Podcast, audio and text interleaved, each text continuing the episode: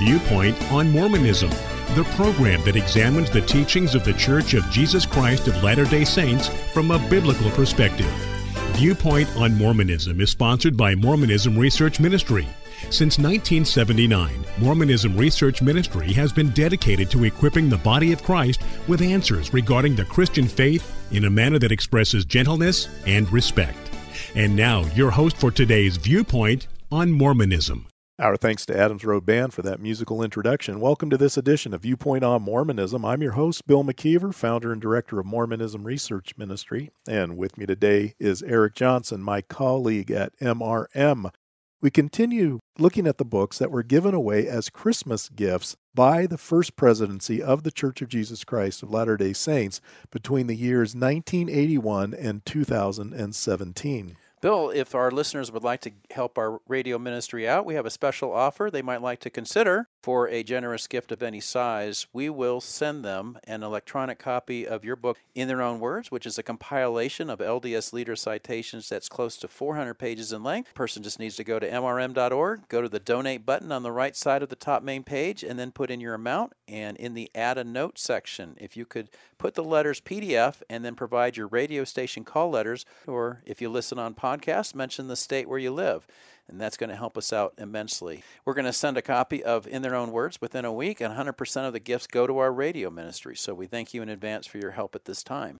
And one of the reasons why we are covering these books is because, as we've said before, if the first presidency of the LDS Church felt that these books had some kind of theological worth, then wouldn't you think that they believe what's in those books as well as wanting the people who are going to read these books after they receive it as a Christmas gift, they would want them to believe the same things as well. And we find that a lot of the doctrines in these books are not just 19th century doctrines, or I should say, restricted to the 19th century. If they're giving these books out in the late 20th century and early 21st century, then obviously a lot of these teachings are still pertinent within the Church of Jesus Christ of Latter day Saints to this very day. Today, we're going to continue looking at one of the books that was given away as a Christmas gift. This one was given away in the year 1991. It's Teachings of the Prophet Joseph Smith. The first citation we're going to examine can be found on page 327 of Teachings of the Prophet Joseph Smith. I believe the Bible as it read when it came from the pen of the original writers. Ignorant translators, careless transcribers, or designing and corrupt priests have committed many errors. Now, as Christians, would we say that the texts that we have available to us today, and there's well over 5,000 Greek manuscripts that are in, in existence today that we can go back and look at, would any scholar say that they're all exactly the same? No, they understand that. But notice what Joseph Smith does here.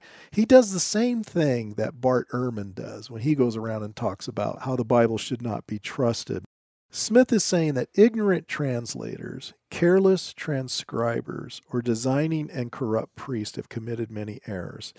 I've often said that this portion of Mormonism is probably one of the greatest conspiracy theories in all the world. That somehow, among all the manuscripts that have been gathered in modern times, that somehow we can't really figure out what the authors intended, even though none of those manuscripts are autograph copies from the original author. We know that. But through textual criticism, scholars can evaluate and understand what was meant for us today, even though not all of the manuscripts agree in all areas. Bill, a Latter day Saint comes up to you and cites Joseph Smith. The 13 Articles of Faith, the eighth article of faith says that they believe the Bible is true as far as it is translated correctly. How do you answer somebody who asks you that kind of a question? I've been asked that many times, and what I try to explain to the Latter day Saint is I don't think any New Testament Christian wants a Bible that's not translated correctly. Of course, we all want a correctly translated Bible. But what Joseph Smith is saying here is not really speaking so much to the translation of the text, because even Mormon scholars have agreed that the translation is really very good. What we have today is certainly worth believing. I think what he's really speaking to, and he kind of alludes to it here when he uses the expression careless transcribers, in Article 8, I think he's really speaking more to how various manuscripts were transmitted over time because they were written by hand, and certainly because they're written by hand, there is a propensity for human error to creep in. I don't think that they were doing it as he says, as a designing or a corrupt priest. I don't get that because I think that the early transcribers were wanting to do a very good job of transcribing the Bible. Well, and they could be caught if you go back to the earlier manuscripts to be able to see where those priests came in. But we have to understand when you have these critics of the Bible talking about hundreds of thousands of errors. Well, when there's one discrepancy in in one manuscript and you compare them with all the others, they count all of the manuscripts. And so it really is inaccurate and unfair for people to talk about hundreds of thousands of changes. Yeah, the word that's often used is variant. And I know Bart Ehrman likes to make a big issue out of that. He'll say there's like over 400,000 variants, but yet when you look at the variants that he's speaking of, they're not all that serious. And it's easy to discern what should be there for us to learn from. But speaking of the Bible, what does Joseph Smith go on to say on page 310 of Teachings of the Prophet Joseph Smith? He said, There are many things in the Bible which do not, as they now stand, accord with the revelations of the Holy Ghost to me. Do you realize how serious that statement is?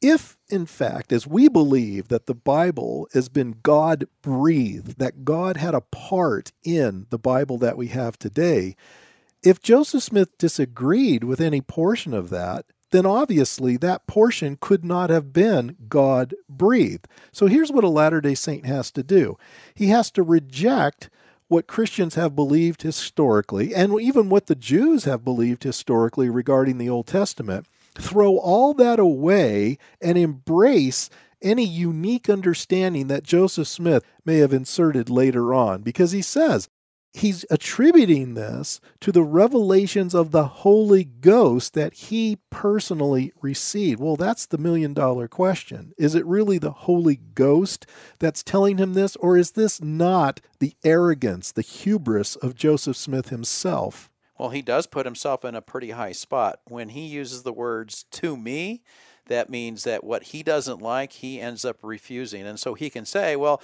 that's not what the original said. And so it's based on his word as to what true doctrine ought to be and what the Bible really did mean before it got changed, as he talked about in that previous quote. Another quote that's given by Joseph Fielding Smith, who is the 10th president of the church. He's the one who edited Teachings of the Prophet Joseph Smith. This is footnote 6 on page 11. He writes, the prophet Joseph Smith's translation of the Bible is one of the greatest tangible evidences of his spiritual insight and divine calling. What do you say about that, Bill? I would say if that's really true, then why doesn't the LDS Church use it as a bound volume? I mean, they do cite portions of it in footnotes and endnotes in their King James Version of the Bible, but they don't use it as a bound text. And when he says one of the greatest tangible evidences of his spiritual insight, I would argue that I think even Mormon scholars who are familiar with the Joseph Smith translation wouldn't go that far. I think the Joseph Smith translation, as they call it, and folks, it's not a translation at all.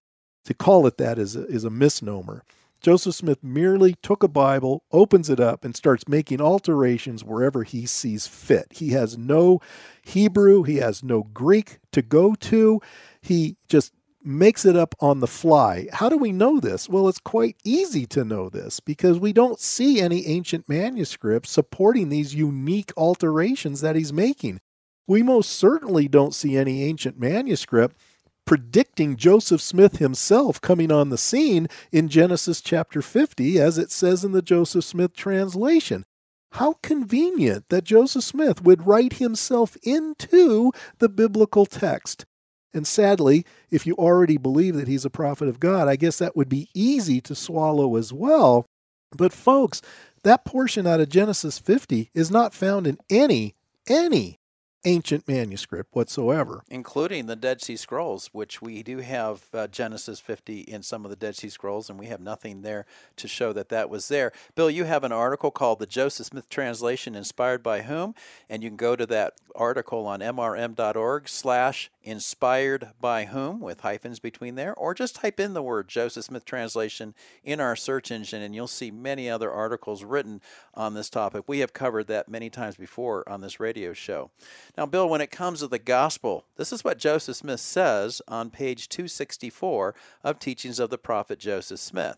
Now, taking it for granted that the scriptures say what they mean and mean what they say, we have sufficient grounds to go on and prove from the Bible that the gospel has always been the same, and the officers to officiate the same, and the signs and fruits resulting from the promises the same if we're going to take for granted that the scriptures say what they mean, I think that's what we do as New Testament Christians. We want to know what the author meant when they penned those particular words. So I think as Christians, we're very concerned about wanting to know, for instance, what the Apostle John had to say in his gospel or in his epistles, or what the Apostle Paul had to say, let's say, in Galatians, Ephesians, or whatever.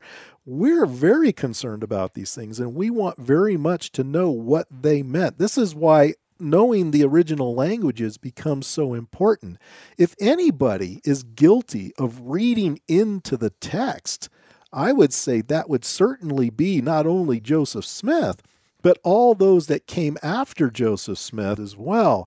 But if he says we have sufficient grounds to go on and prove from the Bible that the gospel has always been the same, then why is it that the LDS Church, when referring to the gospel, often call it the restored gospel? He just said if the scriptures say what they mean, I would take that to be the, the New Testament in this particular case. But yet he has to ignore what the New Testament is actually saying, either read into the text or ignore the text or alter the text to get it to say, well, let's go back to the last quote we used. He has to get it to conform to the revelations he said the Holy Ghost gave to him. So it really doesn't matter what the author meant. It all goes by how Joseph Smith wants to explain it to his followers if they're going to say that the gospel has always been the same, they're certainly not going to imply that our gospel is the same as their gospel. Their gospel is a restored gospel, they say, but do they have evidence to show that what they believe as the gospel is really restored? Where in the early church do we find Christians believing a lot of the things that Latter day Saints believe today. One more thing when he says that he can prove from the Bible that the gospel has always been the same, which Bible are we talking about?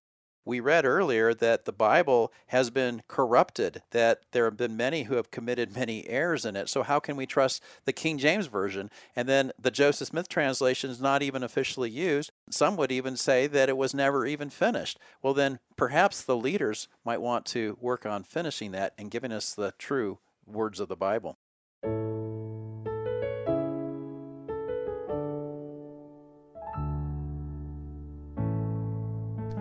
Thank you for listening. If you would like more information regarding Mormonism Research Ministry, we encourage you to visit our website at www.mrm.org,